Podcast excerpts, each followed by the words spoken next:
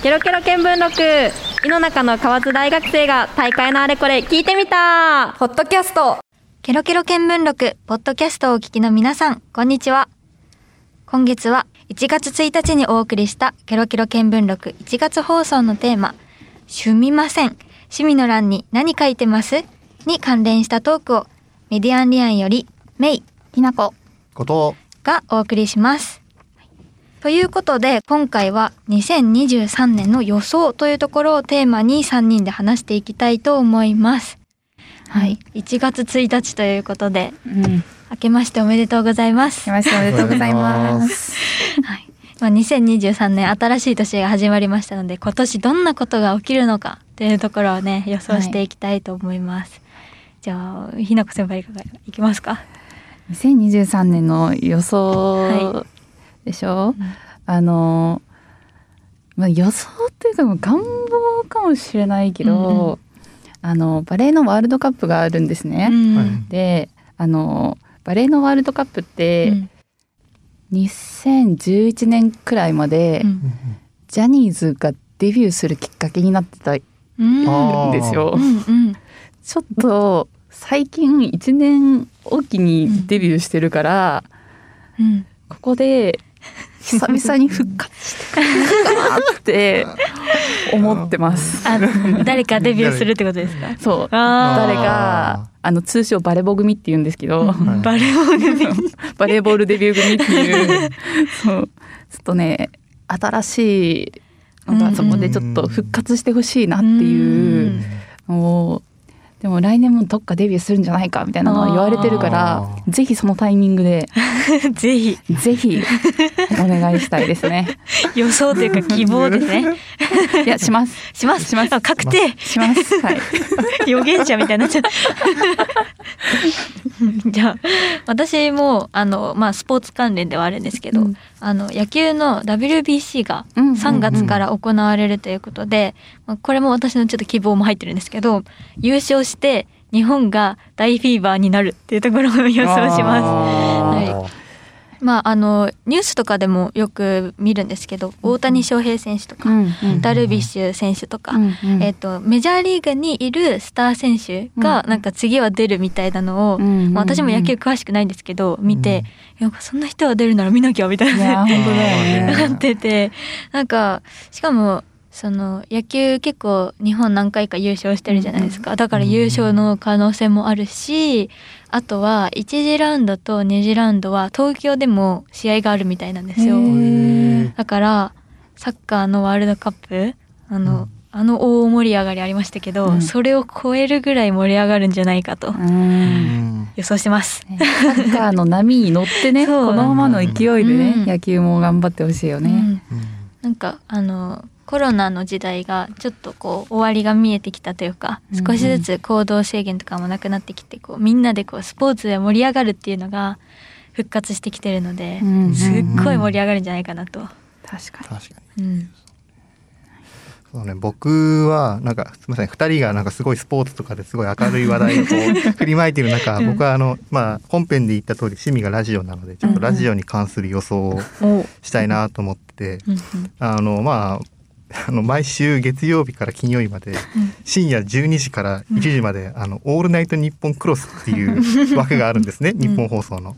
でそこのパーソナリティの方が、えーっとまあ、その枠自体は2021年度から始まってうん。で今に、えー2022年度やってるわけですけど、うん。まあ、去年その2021年度から22年度で、まあ、あのパーソナリティが全員変わったんですね。うんなんで、まあ、多分今年も全部変わるんじゃないかっていう予想のもと、うんうん。あの2023年度のパーソナリティを予想しようっていうのが まあ僕のあの予想なんですけど、うんでまあ、今は月曜日がえー俳優の山田裕貴さん。う。うん。んで火曜日が旅行食社会の、えー長屋春子さん。うんで水曜日が JO1 うん。木曜日が週替わりなんですけど、えーっと毎月最終週の木曜日だけ、えー高橋文哉さんうんで金曜日が EXIT っていうことで、うんまあ結構芸人アーティスト俳優、まあ、アイドルみたいなのが結構バランスよくこうんううんなってるんですね。でっていうところから、まあ、ちょっとまあそこら辺のバランスも考えて ちょっと来年こうなるんじゃないかなっていうのをいろいろ予想していきたいんですけど、はい。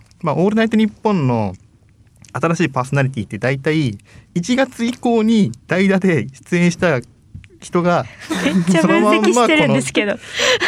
新年度の新しいパーソナリティにつくことが多いんですよ。うんまあ、さっきあの番組本編でも言ったあの井口悟の「オールナイトニッポンゼロもうん。2月に代打出演してでその後そのまま4月から木。曜深夜あの木曜のゼロの枠でうんうん。入っててやっぱそうなると今の段階で予想するのは、まあ、ほぼ無理っていうのが無理。まあちょっとあの思ってるんですけど まあでもやっぱりこうそれ以外にもうん。そこそこまああの今年ブレイクしたとかうんっていうのはいっぱい大きい要因としてありますし、うんうん。まあ、過去の放送のねあの代打とかで出演した回数とかもありますから、うんうんまあ、そこから予想してみようかなっていうので、うん。まず芸人さんの枠で予想していこうと思うんですけど、うんうん。やっぱり芸人枠で一番大きいのはやっぱ m 1の結果なんですよ。やっぱ m あれ1は結構怪しい m 1が あの、まあ、m 1で結果残した人がその次の新年度で番組を持つっていうのは結構ある。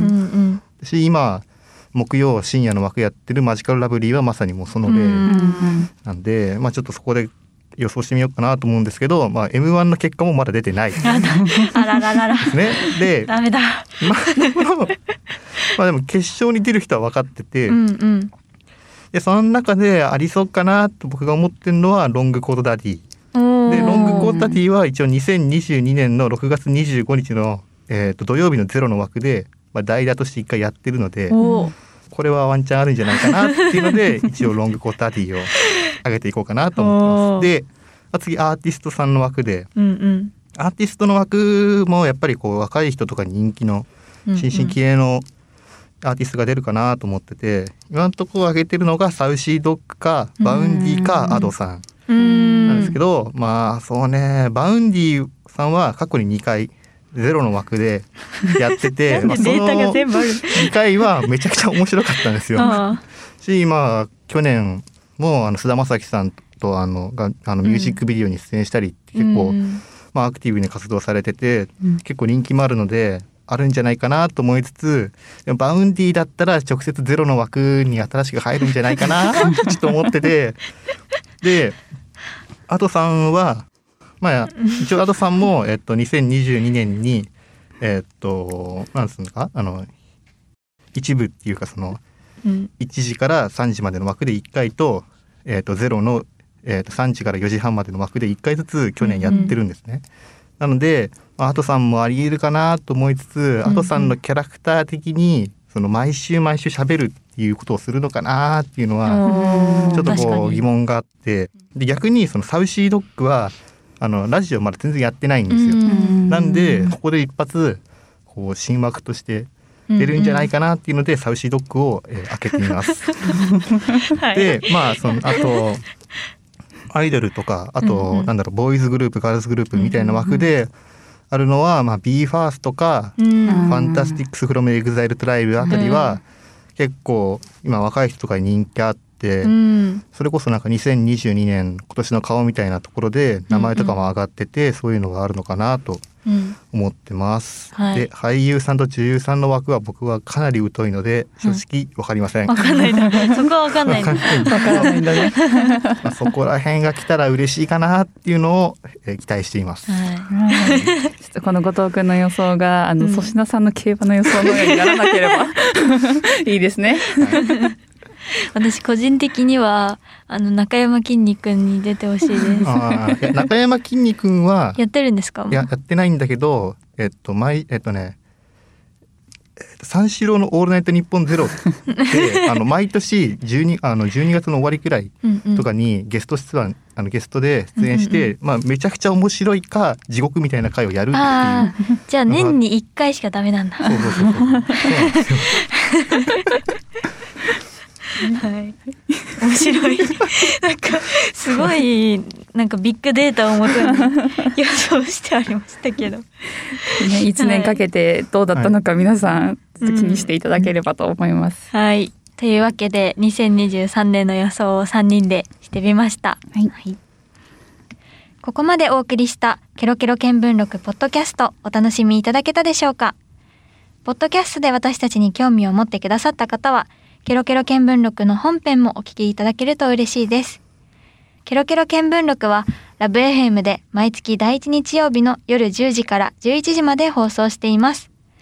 ここまでのお相手はメディアンリアンよりメイひなこことでした。